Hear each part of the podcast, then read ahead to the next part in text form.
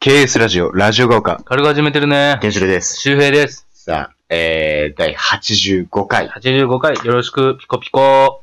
ということでね、うんお願いしおます。願いします。ピコピコ。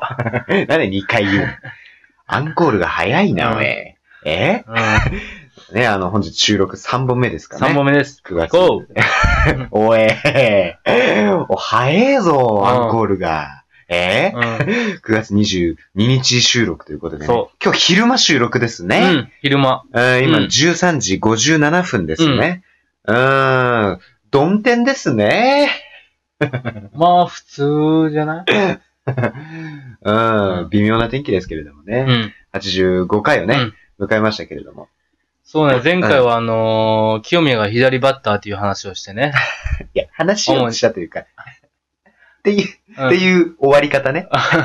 あ、そう15分清宮が遺左。言のように、あ あの、清宮トークを、 あの、そう前し々なが回らの最後にさ、うん清宮の話しますみたいに言って終わって、そうだね。で、前回は、あの、ね全くしなかったね。そう、前回あの小室ちゃんの話になって、安室奈美恵さん、安室奈美恵さんね。あ、そう。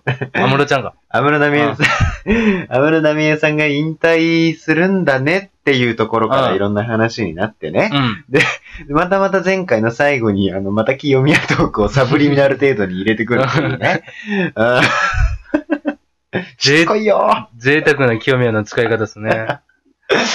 うーん、そう ね。そう、まあ、プロを、に行くってね、表明したからそうね。ね。もう来月ドラフトですからうね。んドラフト会議ありますからね。ドラフト、プロ志望届けってはさ、いつ出す、うーん、いつだすまあでも、あれなんじゃないやっぱ秋の大明治神宮大会とかが始まる前とかじゃねわかんないけど。うん、うんうんうんうん。もう。ね、見たけど、ほとんどのチームがね、うん。清宮を1位指名、ああ。予想されてます。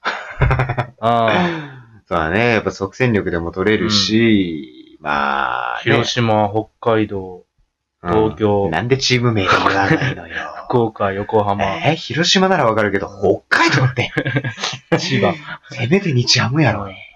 大千葉阪、 って。埼玉、おうあ東京、バスケの BJ リーグみたいな言い方をすな。あの宮城、え楽天を宮城って。 愛知、えっと、中日うね。ん、ああともうう一個大阪。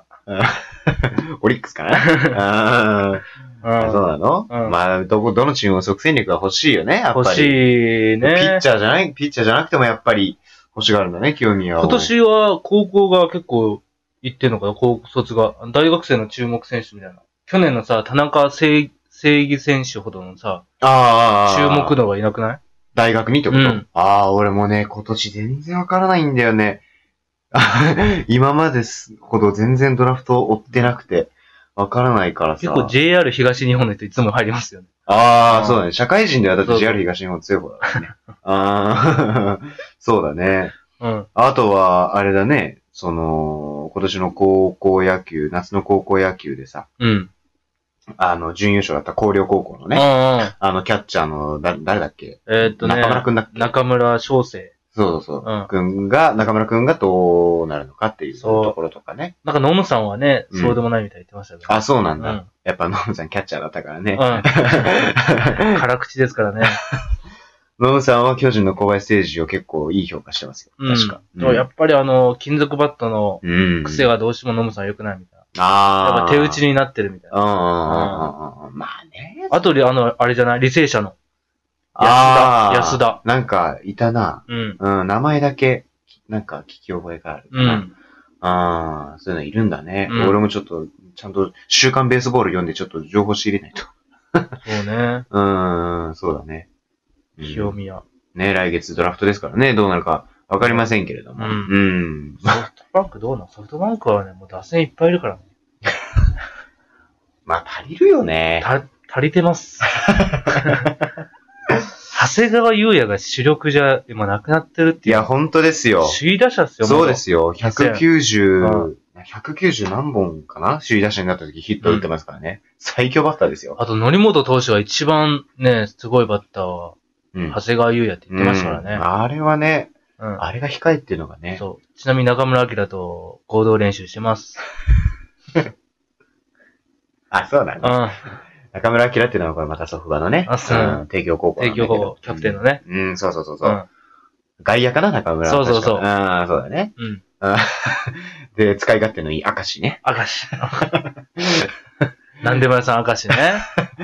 まあうね。 あん。あいうの9番とかに置いとくとそいういそようね。そう。明石とかまた福田周平とか、ああ、いいね。器用な選手が多いですよね、ソフそトうバンだクは。ね。うん。で、上林みたいな若手も育そう、てて上さ林。も来て、ね。ベで、テ言ランわずと知れたギータがね。ギータ。うで、ん。内川。内川ね。内川すごい。ずっと3割打つからね。なんだったんだほんとすごいよね。うん。あとママッチ。ね。マッチね。ああ、とそうね。デスパイネデね。スパイネね。今年ね。うん。すごいね。すそれはごい。言い出したきりがないですね。ペーニャね。あれペイニャ今いたっけいない。いないよね。 5年前ぐらいだ。あ の、えー、あと今宮ね。今宮ね。うん、そうそうそうそう。あとムネリーもいますね。ああ、帰ってきましたね。今年帰ってきましたね。あと柴原かな。いやいや、全然違う。ちゃあと松う。い中、やいや、そそうもう斎藤、それも王さん の、ね、国保。最強だった時の ね、2003年に日本一になった時で最強メンバーの時の城城島ね、うあーもう最強井口とかん。ね、井口。うんいた時ね、その後にペタジーニがやってくるんですよ。う うんヤクルト巨人が出てズレーる。ズレータね、バティスタとかねバティスタ。 助っ人外国人がね。うん、 あーカブレラも来ましたからね。うん。 まあそんな感じでね。タフィーローズ。 タフィ、タフィーローズね。うんタフィーローズも巨人とか近鉄とかオリックスがいましたけれど もね。うん。野球トークになりましたけれどもね、オープニングトークがね。うん、まず85回、もう7分ぐらい経過してますけれどもね。ううん。あの、今日はね、あん。の、タイロン・ウッズもいましまたあ、ね。タイロンウッズね。 中日のね。いましたね。右バッターでうね。んよう打ってましたはね。結構。俺が小学校ぐらいの時かな、タイロン・ウッズは。うん。まだ落合さんだった顔も濃いしね。そうそうそう。体もごちいし。監督が落合さんだった時だもうんん、確か。うん。あーでその時は俺、巨人の、巨人がまだ好きだった。まだ好きだったって言ったらあれだけど、その、内海がね、エースだった時なんだよ。あうん、俺、俺、内海がすごい好きだったかうら、応援してたからね。でも、内海が大量内海にホームラン打たれた時とかショックだ ったよね。ああ、ほら、やっぱ。 そうそうそうそう。だからね、あの、野球トークで7分持つというあ。ね。そうそうそう。そう、まあ今日は本当はその話じゃないんだけれどもうね。ん。そうそうそう。あの前回も。告知してましたね。そうだね、ちょっうんと、さらっとね。さらっと。サブリミナル程度にうん言いましたけれども。まあ前回はその安室奈美恵さんのね、うん。話をしてたんだけれども、その安室奈美恵さん、どんな歌歌ってたかなっていう歌、あのそうそうそうそう話をしたときうに、ん。ほら、なんかまあ、俺たちの世代、世代と言ったらあれだけれどもさ、やっぱドラマね。 ドラマね。ラジオが丘と今ドラマトうん。ークね。えー、やっぱその、2011年だったかな、あ2011れ年。俺高1かな。だよね、俺も高2だったような覚えうんがあるもん。その時のね、月9ですよ。うん。ね、えー私が恋愛できない理由。言う。これね、安室さんのね、歌でラブストーリそうねー。あ、、挿入歌主題歌まあなんかエンディングっぽい感じだったようね。うんうんん。うん。なんかオープニングもさ、そうそう、安室さん、ラララララララララみたいな。なんでいけるかちょっとわかんないけどね。うん、ありましたあ、けカど。ップリングかなあれ多分。多分そうラだブねス。トーリーの。うんうん。でも配信だったんだよね、うんあれは確かね。CD とかじゃなくて。うんうんうん。で、そのね、私が恋愛できない理由トークですよ。うん。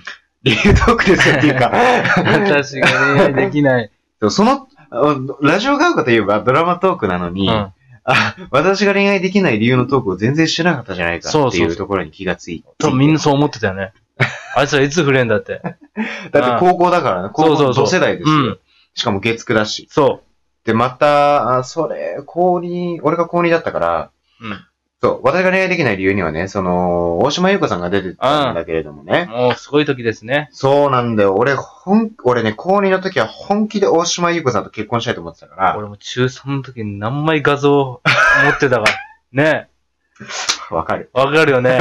あ、つるだ、もう。持ってても何もならねえのに。ね。そう。持つことがもう、そね、うん、なんか、生きがいだったようね。ん。もうなんかとりあえず保存してましたね。そうそうそ水木の写真とかね。わかるあの、有名な。う。うんわかるでしょ有名な、たいや、多分ね、あ同じの持ってる同じの持ってるんだそう。そうそうそうそう。そういうのありましたけれどもね。あだから、そういう世代ですよ。だから、高2だから、うん。俺がね、うん。高2だったから、多分、フライングゲットの時かな多う分、ん。だったと思うんだけど。うん。うんうん、2011年は。フライングゲットってやつ ね。あそれ、金太郎さんだ ね。あ金太郎さん入ってるね。ああちょっと今似てたよね。フライングゲット。ーあなた突発的なモノマネが得意なのがね、うんその篠原涼子さんもそうだけれどもね。そうそうそう。うん勢いでやっちゃうから。勢い大事だよね。うんそうそう。うんまずやってみることだからね。なあわかるモノマネって。そうそううん。そう、勢い大事だかそら、うそうう。そそう、私が恋愛できない理由は見てましたね。だから、あれすごいよね。だから、あの、主演がカリナさんう。ね。カリナさ。うんうん。ん。で、ヒロイン、ヒロインで、なんか主演というか、まあ、三人、主要人物三人。そうだね。がその中心。そ大島優子さん、カリナさん、吉高由う。里そう子さん。そうそうそう。私が恋愛できない理由の私っていうのが主にその3人なんだよん、ね。そうそうそう。そうそうそう。そういうなんかお話の展開の仕方で。そう。で、あと稲森泉さんまあも。そう、なんか綺麗ですね。綺麗ですねうん。美しい。麗し い。う艶やか。ん。うん。あ もうなんかご飯食べたよね。 わかるあ。 わかる。何でもいいからもうご飯食べたい。でも別になんかその下心とかじゃなくて。そうデートとかじゃなくて、なんかそう、も単純にうね、んなんか手料理食べたいよね。ああ、贅沢言う な。俺はご飯で止めとるのによ。手料理いただきあたい。なんかすごいおしゃれなランチョンマット引きそうだもん。ああ、わかるわかる。 あーちなみに稲森泉さん10月からのね、ドラマに出ますよ。うわまだ綺麗なんだろうな、どうせ。あああ、本当ですよ。あ、あの頃も綺麗だったけどし。かも今度確かね、刑事役ですよ、確うか。わ。